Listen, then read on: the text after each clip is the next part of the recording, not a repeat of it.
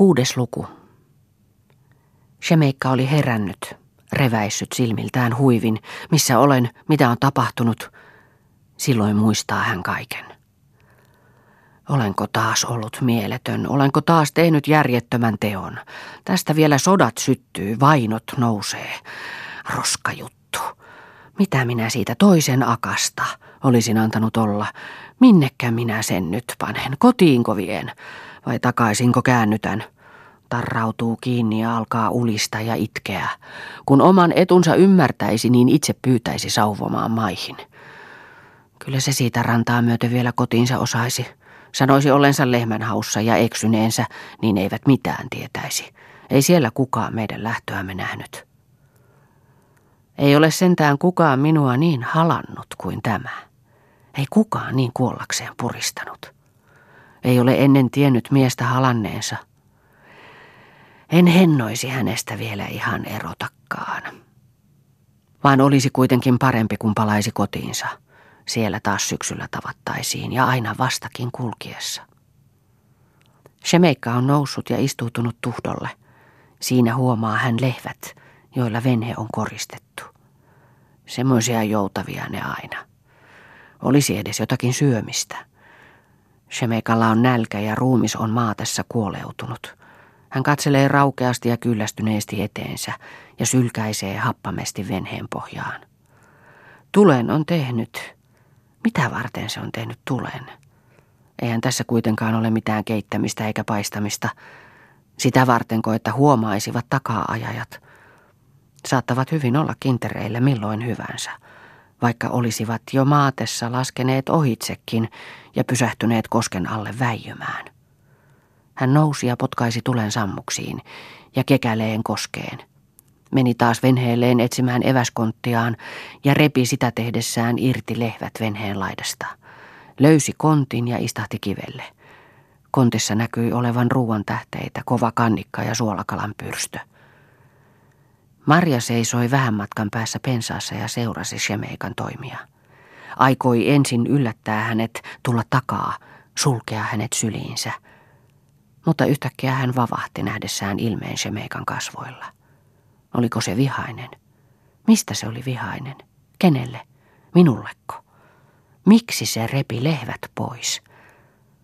Ilme sen silmissä oli kylmä, melkein julma.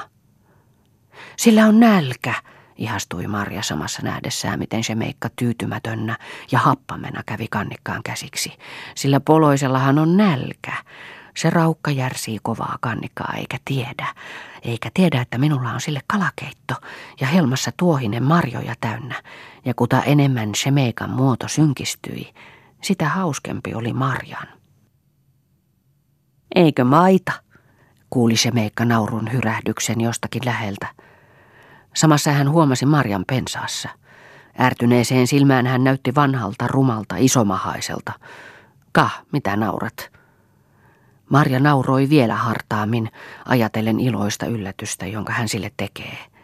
Sinun eväitäsi, mies parka, nauran. Eikö sinulla ole muuta kuin tuo? Shemeikka ei vastannut, haukkasi vihaisesti palan suuhunsa ja sylki samassa toisen puolen ulos. Olisi tässä, jos et vähyyttä katsone, niiasi Marja kivenluota ja nosti keittotuohisen piilosta.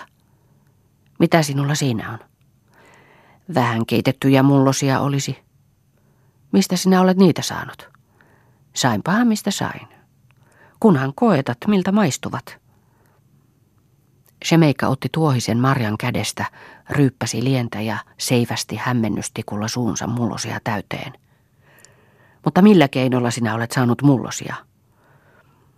Löysin hatustasi ongensiiman ja vavan taitoin tuolta rannalta. Shemeikka söi ahneesti härppien. Marja odotti, että hän kutsuisi hänetkin toverikseen. Ei siksi, että hänellä olisi ollut nälkä, vaan että olisi kutsunut toverikseen. Niin kuin Juha, joka aina kutsui toverikseen, joka ei olisi milloinkaan syönyt ennen kuin toinen söi, vaikka olisi ollut kuinka nälkä itsellään. Ja yhä on sillä se kylmä, melkein vihainen katse. Ja miksi repi lehvät venheestä, vaikka eivät hänne olleet tiellä? eikö ehkä tahdokkaan enää mukaansa tästä edemmäksi.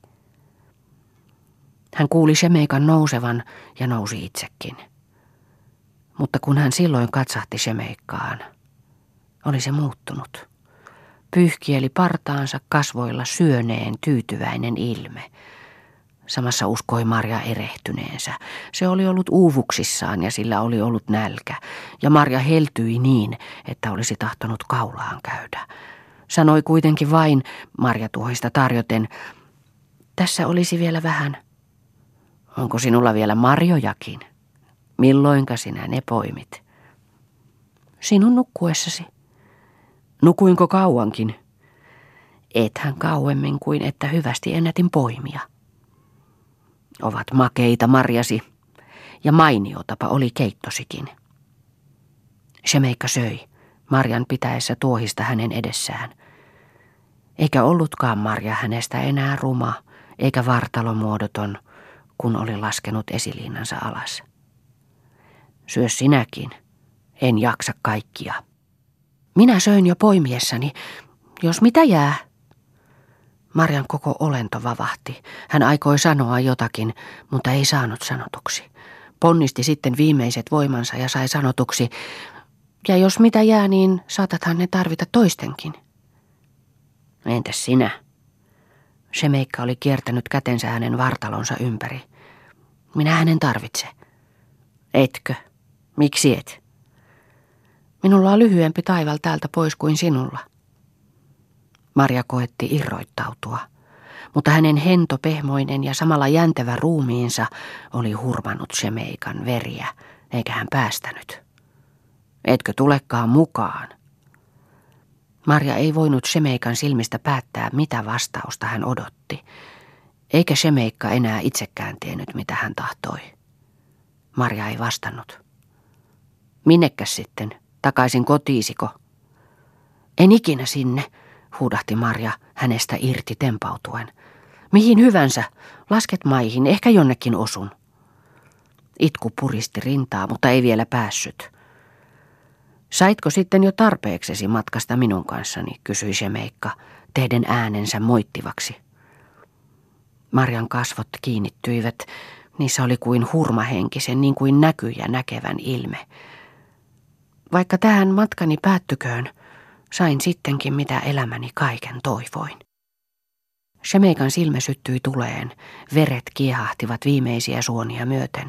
Paljon oli hän naisia nähnyt ja monta heidän tunteidensa purkausta, mutta ei koskaan ilmettä semmoista, kuin minkä nyt Marjan kasvoissa. Paljon oli kuullut naisten hänelle sanovan, mutta ei kenenkään mitä tämä, ja niin kuin tämä. Ei aio palata kotiinsa, vaikka se hänellä on. Lähtee ennemmin menemään tietämättä minne. Hänestä on minulle vielä paljon iloa. Tulet toki mukaani, Marja. Ethän tahdo. Minä tahdon. Tahdotko? Sano se meikka, ihan tottako tahdot? Kuiskasi Marja hänen kaulaansa ripustautuen. En väkisin vie, mutta jos mielelläsi tulet. Mielellänihän minä äskenkin tulin, vai luulitko väkisin vieneesi? Sinä, sano. Silloin se meikka veti hänet vierelleen. Marja purskahti itkuun sitä iloaan, ettei tarvinnut koskeen hypätä, jonka olisi tehnyt, jos se meikka olisi hänet siihen hylännyt. Yhtä ainoata huumausta ja sen hurmausta oli ollut lähtökotoa, koski ja suvantosaari, kuin unta oli nyt taas soutelu pitkin polveileviä virtoja, keskitse milloin kalliorantojen, milloin veteen kaatuneiden kelohonkien – Viilettely lehtipurjeessa halki soikulaisten selkien, joiden nimiä ei tiennyt eikä kysynyt. Milloin oli Marja kokassa soutamassa, milloin se meikka, milloin hän perässä viilettämässä, milloin se meikka, mutta aina silmä silmässä, katse katseessa, hymy hymyä houkuttelemassa, hellä sana aina päättämässä iloiset puheet. Oletko minun? Elä kysy. Onko hyvä? Kysyt, vaikka tiedät. Ja kun ei puhuttu, vaan äänettöminä soudettiin. Ei Marja päästänyt ajatuksiaan edemmä laineen virjä, jonka venhe teki veteen. Missä se jälleen haihtui, siinä haihtui entinen elämä. Missä se kokassa kohahteli, siinä kohahteli uusi, eikä hän tahtonut koettaakaan sitä edempää kuunnella. Oletko minun Marja? Elä kysy. Sanohan kuitenkin, Tiedäthän sen, Shemeikka. Ja samaa unta oli yhä maihin nousut, kulkusoiden poikki ja kävely pitkin hiekkaisia harjuja, honkien alla uusiin vesiin, missä oli lahdelmissa aina uusia venheitä, kuin matkahaltiain heille vartavasten kätkemiä. Oli heille nuotiopuu hakattu ja lehdesvuode havumajan katon alla valmis, mihin sattuivat yöpymään. Kuka lienne tehnyt? Shemeikka vain hymähti, kun Marja sitä kysyi. Heitä te kokkaan lepäämään, sanoi se meikka kuohuvan pitkän kosken alla. Monennenko. Siitä ei ollut Marja enää osannut pitää lukua. Heitä te nyt. Vedä silmillesi Liina. Ja Marja tunsi venheen nytkähtelevän huoparien voimakkaista työntelyistä, kuuli kokan loksattavan heikon vastatuulen virilaineita vastaan. Huopaus hiljeni, venhe suhahti pehmoiseen hiekkaan, mutta ennen kuin Marja ehti vetää liinan pois silmiltään ja nousta, tunsi hän käden häntä nostavan polvien taipeesta ja selän takaa toisen käden ja seisovansa rannalla. Jotta tulisit niin kuin lähdit, sanoi Shemeikka. Missä me ollaan? Perillä. Marja näki valoisan hiekkaisen rannan, vähän ylempänä vihreän nurmen, nurmen takana solkisen koivumetsän, koivumetsän takana korkean kallioisen vaaran. Nurmikon laidassa riippuoksaisen kyhmyisen koivun alla oli huone, pyöreistä hongista kyhätty. Uskottelin sinua. Ei ollut taloni tätä isompi. Ei saanut Marja sanotuksi muuta kuin hellän ihastuneen. Voi sinua se meikka. Hänen mieltään huikaisi, veti kyyneleen silmään, harsoon maailman ja elämän. Silmä itki, sydän iloitsi, tietämättänsä kumpikaan mistä. Sillä somempaa, sievempää ei voinut missään olla. Uskottelin sinua, Marja. On vainenkin minulla talo toinenkin kuin tämä. Jos sinne halunnet, menemme. Jos tähän tyytynet, jäämme. Jäämme mutta minun täytyy kotonakin käydä. Käynet. Uskaltanetko yksin jäädä? Vaikka vuoden viipynet, vaikka kaksi, kunhan kolmantena tulet.